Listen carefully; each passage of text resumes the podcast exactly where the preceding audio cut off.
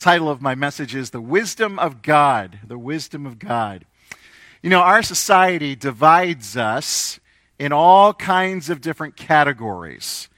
Uh, we're divided on the basis of our age, on the basis of our income, the basis of our nationality, the basis of our ethnicities, uh, our education, many other different ways we are divided up. And of course, we know the Corinthians were guilty of a type of divisiveness as well, a sinful divisiveness that was putting believers into groups that were considered better than another group because of who they were following a better leader than other leaders. Some of them were following Paul. Some of them were following Peter. Some of them were following Apollos. Some of them even had the audacity to say, We're following Jesus.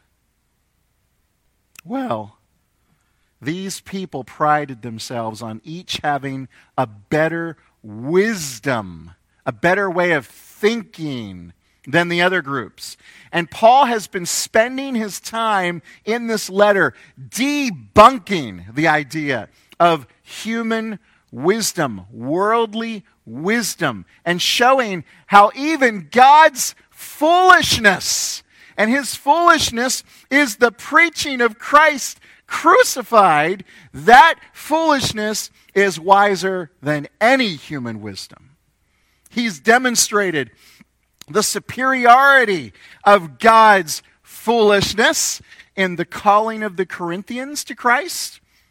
And last week, he compared it to his own message and his own ministry.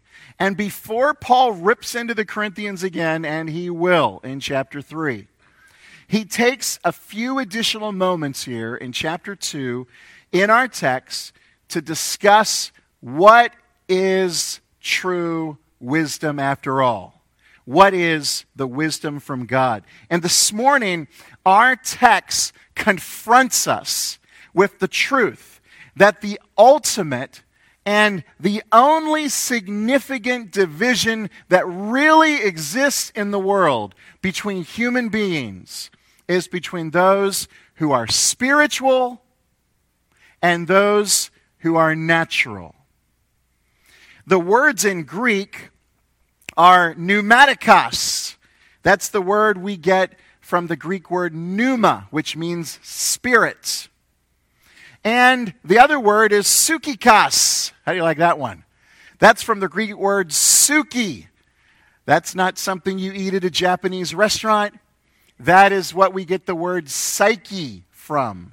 Dealing with things that are natural, physical, and the Bible tells us that the natural man lives his life valuing things that are physical and natural and material, and they don't understand. And they don't appreciate that there's anything beyond that. Well, certainly, as we look around at people living their lives today, it's pretty obvious that people are working ridiculously hard to try to create their version of heaven on earth. Because people don't have a conviction, no real belief in their heart that there is something waiting for them on the other side of death once they leave this earth. And so people live for the moment. We see it all around us, don't we? They live for the moment. Eat, drink, and be merry, for tomorrow we die. This is the way the world orders its life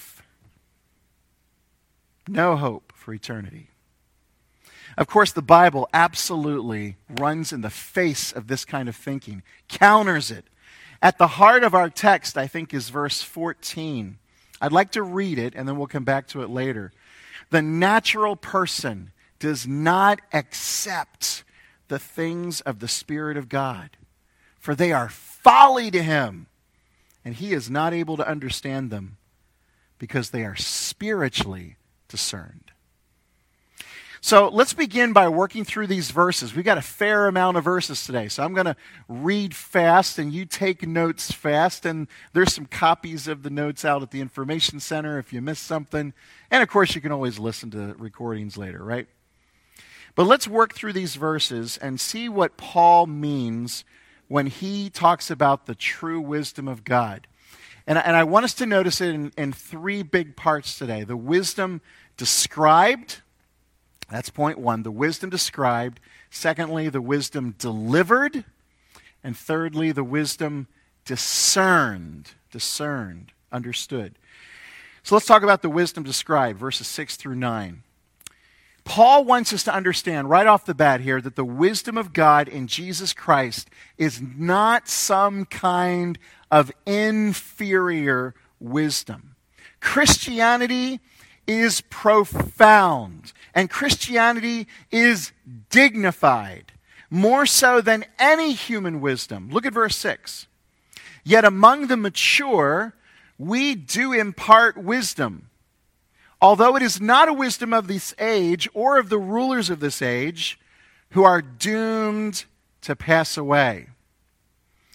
The issue of maturity is one that Paul's going to come back to again when we get to chapter 3. If you look ahead in those early verses of chapter 3, you'll notice he's going to call them babies, infants only able to drink milk. They're not ready for solid food. And their immaturity is on display.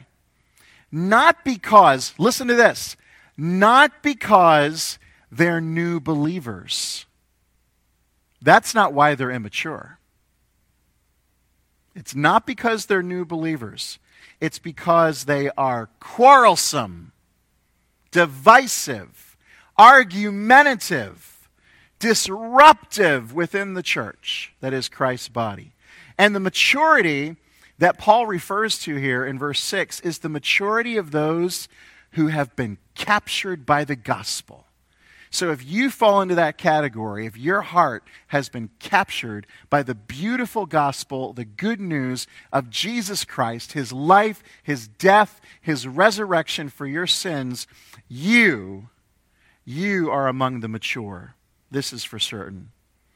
These are people who have been freed from the world's wisdom, people who have recognized that what Paul is proclaiming is true wisdom from God. Think about this for a minute. The truth is, and we don't like to think, we don't like to think, there's, there's several things I'm going to say today we don't like to think about, okay? So let me just get that out of the way now. I'm going to say some things that are going to rub you the wrong way, okay? Sorry. They rub me the wrong way too. It's God's word, not Brian's word. Okay? So let it rub you the wrong way and let it do its work in, in your life. Okay? It's doing it, it's doing it in me too. But the truth is, it is possible for those who have been saved a long time to actually be immature. It's possible for those who have been saved only a short time to be more mature than people who've been saved a long time. How is that possible? Well, the Bible's going to tell us it's because their growth is dependent on their level of submission to the scriptures and to being filled with the Spirit and to being zealous and hungry for the things of God. I was listening to a sermon last week and the pastor was describing his church, and he was saying that the people who were coming back to their evening service were the ones who had more recently come to faith in Jesus Christ. He made the comment, they don't know enough to know that they didn't need to come back.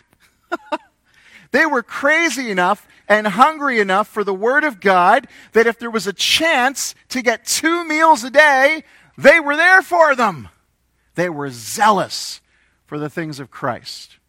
Now, I'm not trying to shame anybody who doesn't stay for ABF classes or who doesn't come back for evening meetings or who doesn't attend a Bible study during the week.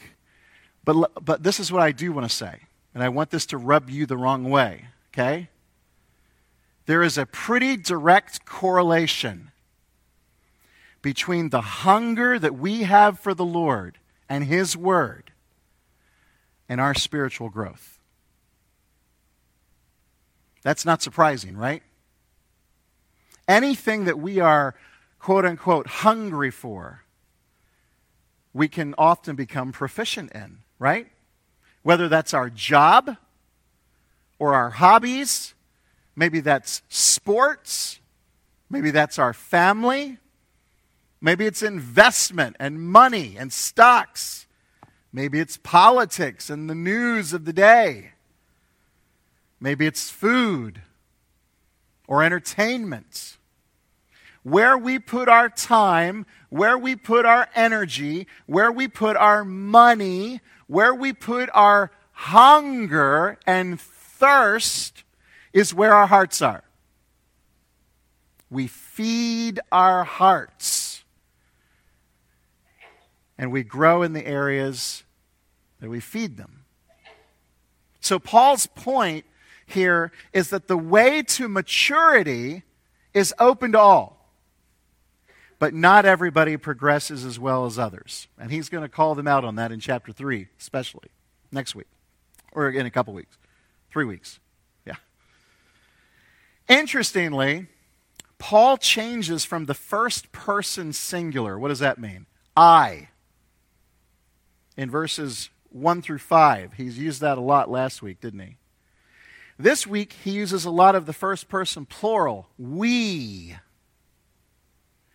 And then he changes back in chapter 3 and verse 1 to the first person singular, I. Why does he do that? It's one of the things we look at, like changes like that in the way people talk in the scripture. I don't know exactly why, to be honest with you. It could be that he's trying to include all of his readers to think about their place in this discussion. Maybe it's that he's trying to identify himself with everyone else that's a Christian teacher who imparts the Word of God to others, as we'll see. He might be speaking specifically here of what is true of himself as an apostle. We're not exactly sure. We can't be dogmatic about it. And the emphasis is not about whether he uses I or we, but the emphasis here is on the wisdom which he imparts. And this wisdom that he, that he describes, he describes it in a few ways. First of all, he describes it by what it is not. He describes the wisdom by what it is not. And that's no surprise to us who have gone through 1 Corinthians to this point. The wisdom which Christianity proclaims is not the wisdom of this age. That's no surprise, right? Now, this phrase, of this age, here, he's already used uh, back in chapter 1 and verse 20. Where is the debater of this age? And he's going to use it again in chapter 3 and verse 18 when he speaks about those who think they are wise by, by the standards of this age he's speaking about, when he says of this age, he's talking about things that are, that are transient, things that come and go, things that will be replaced, things that pass off the scene. And the wisdom, he says, that we are proclaiming is not like that. It's not like that. It's not of the age or eh, of the rulers of the age, who he mentions here in verse 6, and then again in verse 8. These rulers, he says, are coming to nothing. Now, now that may be not a great encouragement to the rulers, right?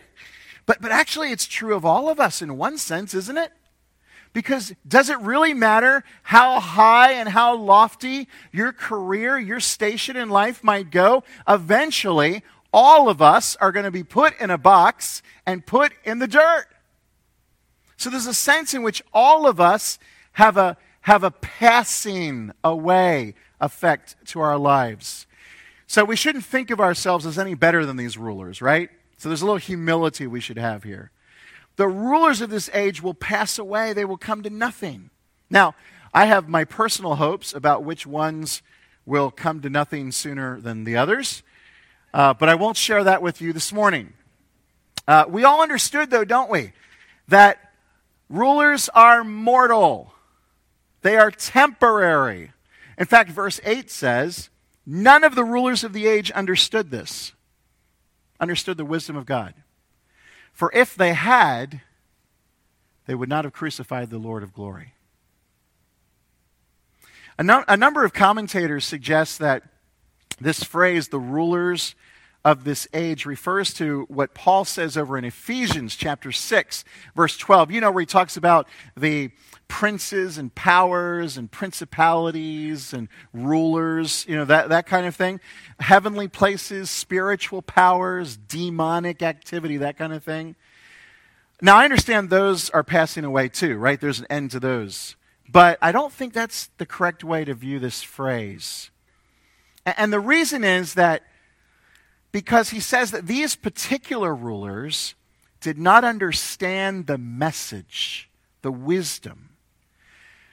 But demonic powers, spiritual powers, always understood the message didn't they, in the Gospels? From the very start of Jesus' ministry, if you go back to Mark's Gospel, which is the earliest Gospel, the first Gospel, you go to chapter 1, read verses 23 and 24. Jesus confronts demonic powers right away in his ministry. He says, And immediately there was in their synagogue a man with an unclean spirit, demon, spiritual power. And the demon, the man that uh, has the demon, cried out, what have you to do with us, Jesus of Nazareth? Have you come to destroy us? I know who you are, the Holy One of God.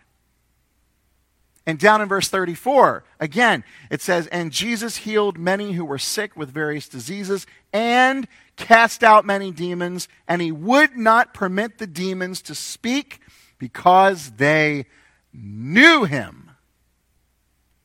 So, just an ordinary understanding of this context in which Jesus lived and, and the day in which Paul is writing leads me to the conclusion that this is not a reference, this rulers is not a reference to spiritual powers, demonic powers. I think it's a reference to the Jewish and Roman authorities who stood by as Jesus was crucified and they didn't understand what they were doing. They didn't understand the wisdom of God. For example, Peter preaches on the day of Pentecost, right? Acts chapter 3, verse 17. He says to his listeners, You acted in ignorance, as also did your rulers. And even Jesus, right, is on the cross paying for our sins. And what is the cry? One of the cries that comes from his mouth in that moment Father, Forgive them. They don't know what they're doing. That's what the wisdom of God is not. It's not like human wisdom. What is it? What is the wisdom of God? How is it described? I would suggest at least three things from our text. I'll move quickly. One, a secret wisdom. Two, an eternal wisdom. Three, a revealed wisdom. Notice in verse 7, first of all, it is a secret wisdom. We impart a secret and hidden wisdom of God, which God decreed before the ages for our glory. Let's think about this verse for a minute. Now, this, this secrecy, this hiddenness, is we shouldn't think about this as like uh, something we're trying to solve. Like anybody remember Rubik's cubes? Anybody ever have a lot of trouble solving Rubik's cubes like me? You know, I, I, I probably was 30 something when I actually sat down and read the instructions on how to solve a Rubik's cube. Before that, I did like all you all did, but won't admit, I peeled the stickers off. Come on, how many did it? Yep.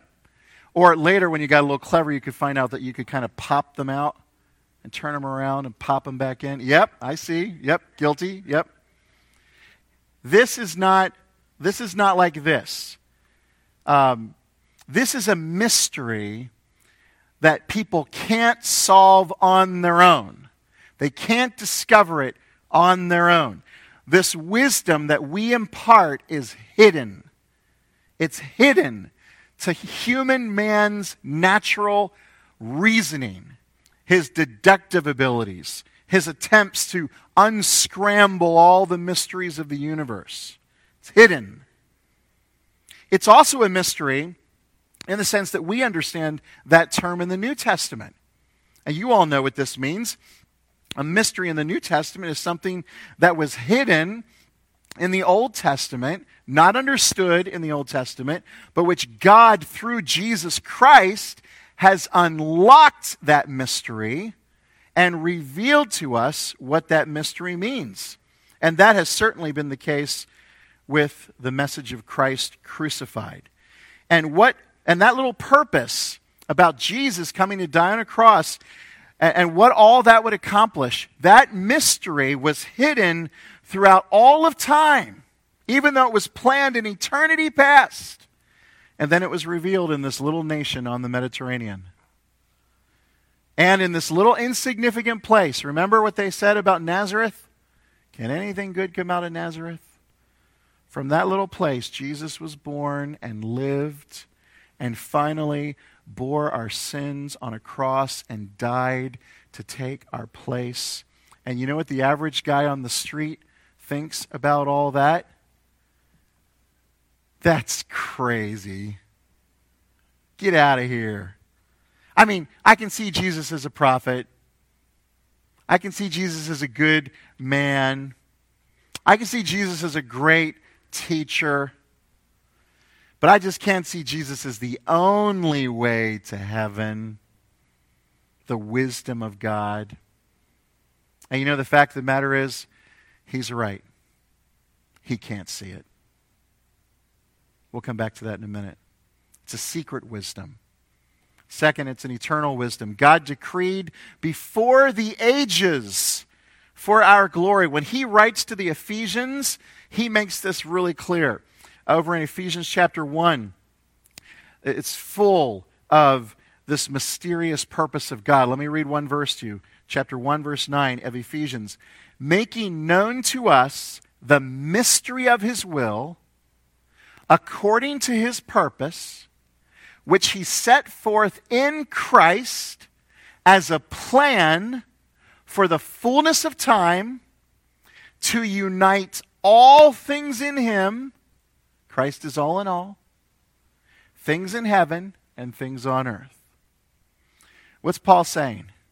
From eternity past, God planned, God the Father planned to introduce God the Son, Jesus Christ, into this world so that in the times of their fulfillment under Christ, all things in heaven all things on earth will be brought together. And despite the fact, brothers and sisters, that the Antichrist is going to do his very best job to fake it, he will not be able to produce the final perfection of all things, which only Jesus can do when the lion lays down with the lamb and when everything is made perfect and that's a plan that was hidden all the way back in eternity. This plan, amazingly, it says here in our text, God decreed before the ages for our glory. Isn't that an amazing thought? That God decreed for our glory, our glory, yours and mine. Paul put it this way in Romans 8 18. For I consider that the sufferings of this present time are not worth comparing. Anyone ever suffered in this life? Oh, yeah. Is the suffering real? Yeah. Is it long? Yeah. Does it go away? Sometimes never, right? But those sufferings can't even be compared with the glory that is to be revealed in us. The best is yet to come. We believe that as Christians. We cling to that hope as Christians.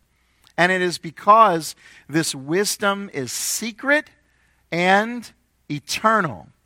And a third uh, description of what wisdom this wisdom is it is revealed. It is revealed. And this is going to take us now into the second main point that I want to talk about today, which is the wisdom delivered from verses 10 through 13. So, kind of follow along here as we talk about the wisdom delivered. And we're describing, we're continuing to talk about God's wisdom and describing this third aspect of God's wisdom. And here we find the ministry of the Holy Spirit. It comes out very clearly in verse 10. These things God has revealed to us through the Spirit. And you'll notice Spirit has a capital S. The wisdom which men cannot figure out on their own. They can't discover it by their own observation, by their own reasoning. That wisdom is made known how? By the Spirit of God. By the way, quick sidebar. That's what also needs to make us very humble and very cautious when it comes to our use of apologetics. We've been studying uh, the last many, many weeks in our ABF classes uh, a theme called So Many Questions. Today's our last, uh, our last uh, class of that, right? And we've been taking like two questions each week that the world may raise to us about our faith and giving us some ideas on how to answer those biblically. So we're ready to give an answer to people who ask us those questions, right? However, I, I, I want to say we are thankful to God for all of those who are gifted, and as you are gifted as well, to speak apologetically for the gospel, defending, arguing the doctrines of the faith. Who, people who can articulate a defense of the resurrection of Jesus Christ, people who can, who can substantiate the doctrine of the Trinity, we're thankful for that. But, brothers and sisters, understand this.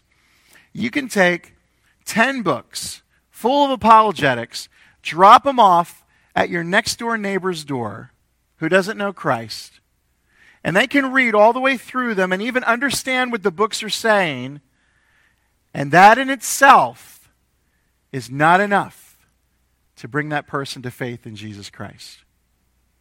This is important. This is another thing that might rub us the wrong way, but it's the, it's the truth of Scripture, and we have to embrace it. No individual ever came to faith in Jesus Christ as a result of figuring it out on his own or her own. The way anybody ever comes to faith in Jesus Christ, according to this scripture and many others, is that God reveals it to them by his Spirit, by the Holy Spirit. This is the explanation of verse 9, by the way. Back up to verse 9. Many of us have known verse 9 from our earliest days uh, in church settings. Um, as it is written, what no eye has seen, nor ear heard, nor the heart of man imagined, what God has prepared for those who love him. It's a beautiful verse, isn't it? It's been put on lots of cards all over the place. Um, it's one of the most memorized verses in all of 1 Corinthians. It's also one of the most misapplied verses in all of 1 Corinthians. Most people think this verse, verse 9, has to do with the fact that we can't fully imagine or understand or appreciate the wonders of heaven. Now, it's true, we can't. we can't fully appreciate or understand the wonders of heaven. But is that what verse 9 is actually saying? What's he talking about here? He's talking about a wisdom that is secret and hidden, that cannot be known by human wisdom, reasoning. And then he takes some phrases from Isaiah 64, kind of paraphrases them, puts them together, and says, Listen, eye has not seen. You didn't see it. No ear has heard. It didn't come as the result of knowledge. No heart has imagined what God has prepared for those who love him. Then, verse 10 these things God has revealed to us through the Spirit. What are these things? This wisdom. The Holy Spirit reveals to us the wisdom of God. And notice it who, who he reveals it to. To us. Who's us? Verse 9 again. Those who love him. Those who love him. The Corinthians were big on knowledge, weren't they? We're going to find out that more as we work through the letter. They regarded knowledge, especially secret knowledge. If I have some knowledge that you don't, oh, they really like that. Paul says, Listen, God has chosen to reveal this to those who love Him. Just love Him. Do you love God today? Do I love God today? Have you told Him this morning that you love Him? Did you wake up this morning to a new day full of new mercies and say, Father, I love you? We may have said it to our spouse. We may have said it to our children. But, friends, the wonder of all wonders this morning is that we can even say it to Him at all. This is the wisdom that we impart. It's secret, it's eternal, it's revealed by the Holy Spirit. Paul goes on in verse 10 to tell us more about what the Spirit's work is. Oh, my word, I've got to hurry. For the Spirit searches everything, even the depths of God. Now, that doesn't mean that the Spirit is discovering things he didn't know. It's not like the Holy Spirit's figuring out new stuff. It's the idea that the Spirit explores truth, or sometimes we use the old phrase, to plumb the depth of truth in order to reveal it to humble believers. Notice the phrase there, even the depths of God. The depths of God. The Spirit reveals to us the depths of God. The fact that God is endless. Chew on that. How do we even conceive of a being who is endless? How can you get that? You going to write that down in some mathematical equation and teach it to your children? You're going to come up with some kind of computer program that teaches the eternity of God? And then once you get it worked out, you'll become a believer? Never going to happen. God is omniscient, He knows everything. Wrap your head around that. God is omnipresent, everywhere all the time, all over the world. God is inscrutable. How in the world do we even come to an understanding of that? The answer is right here. The Spirit searches everything, even the depths of God. How do you learn the deep stuff about God? The Holy Spirit. And so, to underscore this, Paul gives us an analogy in verse 11. Who knows a person's thought except the spirit of that person, which is in him? That's a fair thing to say, right? You may be sitting, if you're a husband and wife here this morning, you may be sitting next to someone that you love most in all the world, someone who knows you better than anyone else in all the world, but they still don't know you like you know yourself, do they? So he applies that, right? If it's true of the human psyche, what about God? He goes on to say, So also no one comprehends the thoughts of God except the Spirit of God. Notice again a capital S. He's referring here to the third member of the Trinity, God the Holy Spirit.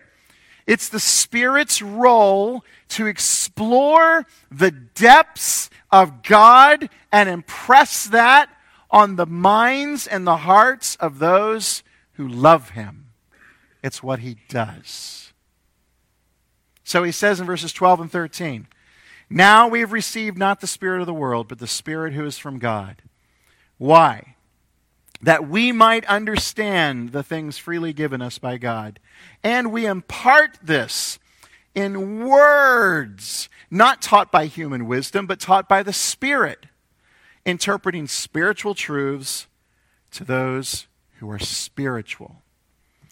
This, it seems to me, is where you get into a little of Paul's apostolic dimension here. He's talking about the, the nature of inspiration itself. He's spoken about revelation back in verse 10, right? the Spirit reveals it. God is a God of revelation. Now he says God is a God of inspiration. He gives us the very words, the very words that Paul is writing in this very moment.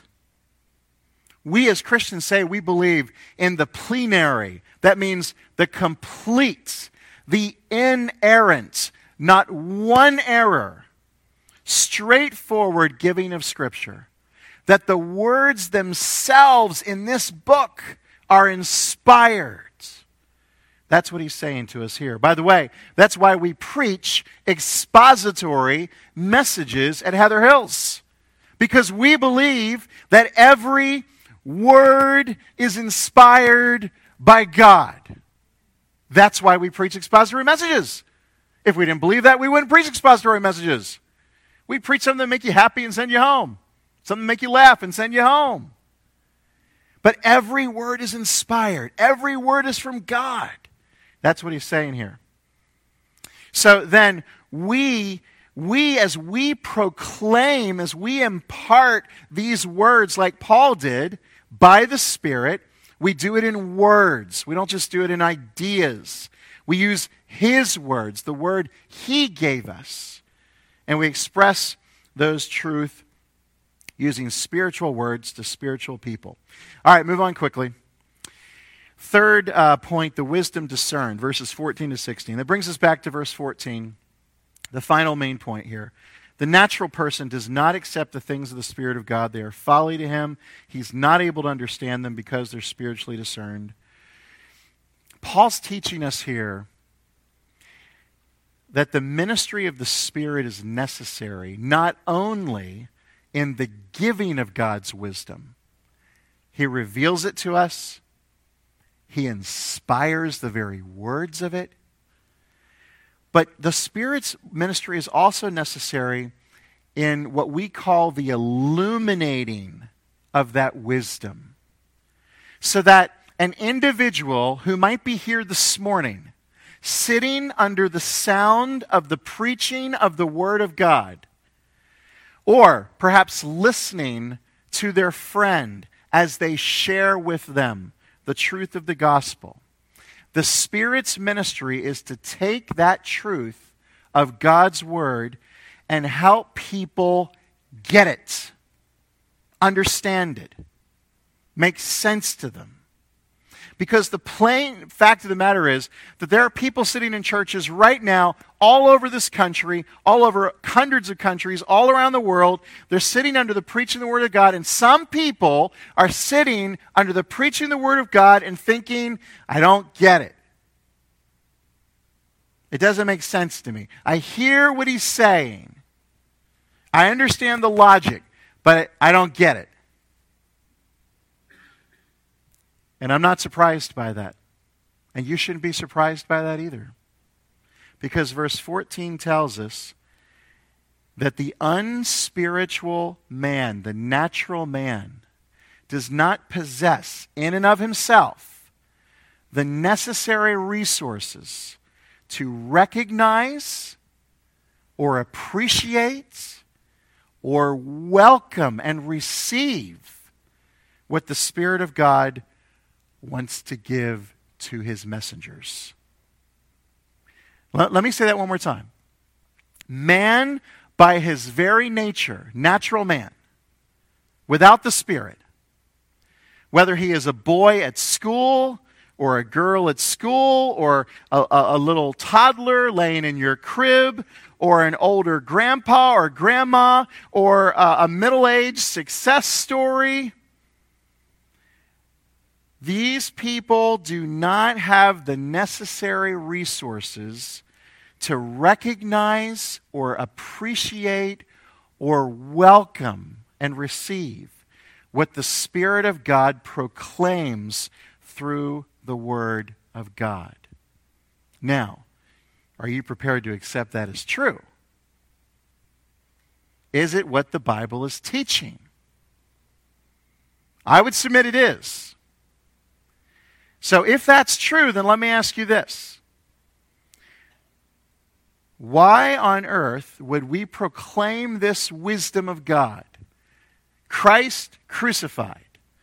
Why would we proclaim this to men and women who do not have the capacity, the ability to recognize it and embrace this truth? This has to be the ultimate futility in all of life to tell people something they don't have the ability to understand. Why would we do that? Why would we expend such energy and time to convey a wisdom that is secret and eternal and revealed? Why even bother? And by the way, there are some Christians who say that, and they're wrong. Here's the reason why. As the Word of God is proclaimed, it is the ministry of the Holy Spirit to take down the veil over a sinner's blind eyes, to pull the plugs out of their deaf ears, to remove, as Isaiah and Jeremiah say, their stony hearts, and give them a heart of flesh a heart that can receive and embrace the truth of God's word. So a man or a woman may come and listen regularly to the proclamation of the Word of God. They may engage in worship and singing, in prayer. They may go through a membership class. They may even serve in some kind of a ministry in the church and may not know Christ. It's possible because there is only one way to enter the kingdom of God. And it is a result of the Spirit of God at work in their hearts, convincing them they are sinners and that they need this very Jesus who is being proclaimed to them. So we don't really have any other options as a church, brothers and sisters like Paul, we preach Christ crucified. That's our message. The gospel is our message. Martin Luther wrote this Man is like a pillar of salt. Remember Lot's wife? He's like a log or a stone. He's like a lifeless statue, which uses neither eyes nor mouth, neither senses nor heart, unless he is enlightened converted and regenerated by the Holy Spirit of God. Unquote. Look at verse 15. The spiritual person judges all things, but is himself to be judged by no one. This refers to the fact that it is the spiritual man alone or woman alone who has such a firm and sound knowledge of the mysteries of God that they can make judgments and distinguish between right and wrong, between truth and error. He can figure out what is the teaching of God versus the invention of man. But nobody judges him. What does that mean? Does it mean that nobody ever finds anything wrong with him? Nobody can evaluate his faults? No, it doesn't mean that. It's talking about being able to judge and discriminate the things that are spiritual. The natural man cannot do that because you need the Spirit of God to be able to exercise these kinds of judgments. Another translation puts it like this The spiritual person judges all things, but is not subject to merely human judgments. Does that make it a little clearer? the matter of our being spiritual or natural, saved or lost, is not something that can be determined by people, but by having the Spirit of God.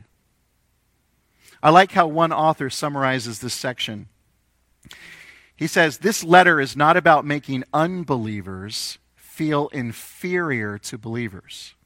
It's about helping believers to understand who they are as God's people. since they are in Christ, their thinking and their whole approach to life, including their priorities and attitude to sin and holiness, should be entirely different from that of the unspiritual person. To the unspiritual person, Paul preaches the gospel and trusts in the power and wisdom of God to deliver people from judgment. To the spiritual person, Paul is saying, How can you think of living as unspiritual people do? How can you think of making judgments among people in the way they do? Let's conclude with verse 16. For who has understood the mind of Christ, the mind of the Lord, so as to instruct him? But we have the mind of Christ. We don't have the time this morning, but I'd encourage you to go back and read Isaiah 40. Go back and read the last couple chapters of the book of Job when God said, Hey, when I was, when I was doing this, where were you? When I made this, where were you? Were you around? No. no, we weren't, right? We answer quickly. But we have the mind of Christ. How do you get the mind of Christ? Was this unique to the apostles? Did you have to be like Paul to have the mind of Christ? To be able to really figure things out? Well, there's a sense in which the apostles were uniquely in tune with Jesus, wasn't it? I mean, they were walking with him. But this mind of Christ was to spread from the apostles to all who would come to know and love Jesus of Nazareth. Maybe the most beautiful illustration of this is in Luke 24. Jesus speaks to those two on the way to Emmaus. Remember? It's my favorite story in the New Testament. In Luke 24, and, they're not understanding what has just happened in Jerusalem, right? This man was crucified. The man they thought was their hope, the one that was going to overthrow Rome, you know? He's dead. And they're like, they're demoralized. They're dejected. They don't understand what's going on. You know, Jesus appears to them. They don't they can't recognize him at the time. He walks with them. He talks to them about the law, Moses. He, he goes back to their home. He takes bread. Remember? He blesses it and breaks it. And in that moment, their eyes are opened. And he vanishes from their sight. A couple verses later, Jesus appears to his disciples for the second time in a locked room. And he shows them his hands and his feet. They're not getting it either. If you read the verses there, they're like, some are in disbelief with joy. disbelief with joy. Right? I don't believe this is happening, but I'm really happy you're here. And then there's that beautiful verse 45. Luke 24, 45. Then he, Jesus, opened their minds to understand the scriptures. Heather Hills, the reason in our text that verse 16 is true, the reason that we have the mind of Christ is because verse 12 is true. We have the Spirit of God. Brothers and sisters, can I ask you this morning has God opened your mind? It doesn't mean that you know and understand everything. Nor does it mean that if we have the mind of Christ, we don't need human teachers anymore. And it doesn't mean that the study of the Word isn't hard. But it means that every Christian who is diligent and obedient can understand this book. Every one of you. You don't need a priest to interpret it for you. You don't need a holy man to go away and climb some high mountain and come back and give you some kind of eloquent mumbo jumbo. You ought to be able to go home and do the same thing that I've done this week. Take your Bible, get alone before God, and say, Spirit of God, you are my teacher. Show me the wisdom of God. Make me hunger for the food in this book. Change me to be more like Jesus. And He will. Every time.